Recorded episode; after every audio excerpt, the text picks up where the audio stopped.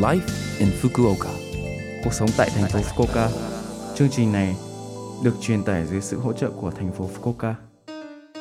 Chào buổi sáng tất cả mọi người, tôi là DJ Lưu Văn Cường. Trong chương trình Live in Fukuoka đã được bắt đầu vào tháng 4, chúng tôi sẽ cung cấp thông tin sinh hoạt và đi chơi để mọi người có thể có thời gian vui vẻ và thoải mái ở Fukuoka. Thứ sáu hàng tuần, tôi là Lưu Văn Cường đến từ Việt Nam sẽ truyền tải thông tin đến các bạn. Cuộc sống tại thành phố Fukuoka.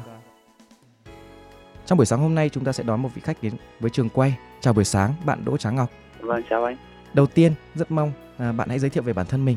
À, em tên là Ngọc, em uh, sinh năm 96 và em ở nhà trường 45. Và hiện tại em là năm ba của trường đại học Kyushu Daigaku. Bạn đã đến Fukuoka được bao lâu rồi ạ? À, em đến từ năm 2016, tháng 4 2016. Tức là đã được à, khoảng hơn 4 năm rồi phải không ạ? Hơn 4 năm. Ngoài việc à, đi học thì bạn có đi làm công việc gì không ạ?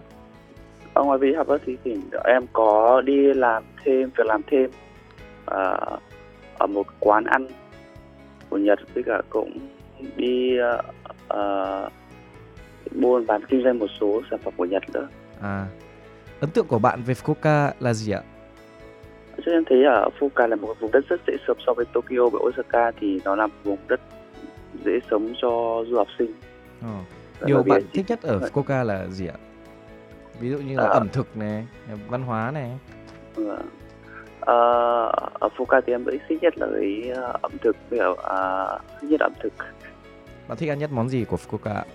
Fukuoka em ờ, thích nhất uh, yakiniku. À. Lúc mới đến thì bạn có bị sốc văn hóa không?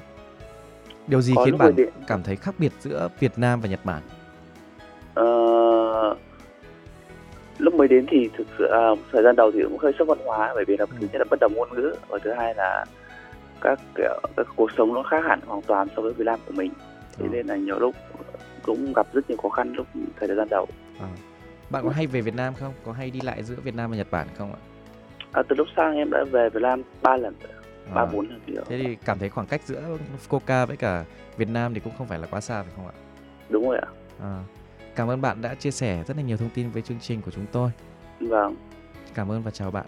vâng vâng em cảm ơn Cuộc sống tại thành phố Fukuoka. Số Live in Fukuoka tuần này mọi người cảm thấy thế nào ạ? Rất nhiều thông tin bổ ích phải không ạ?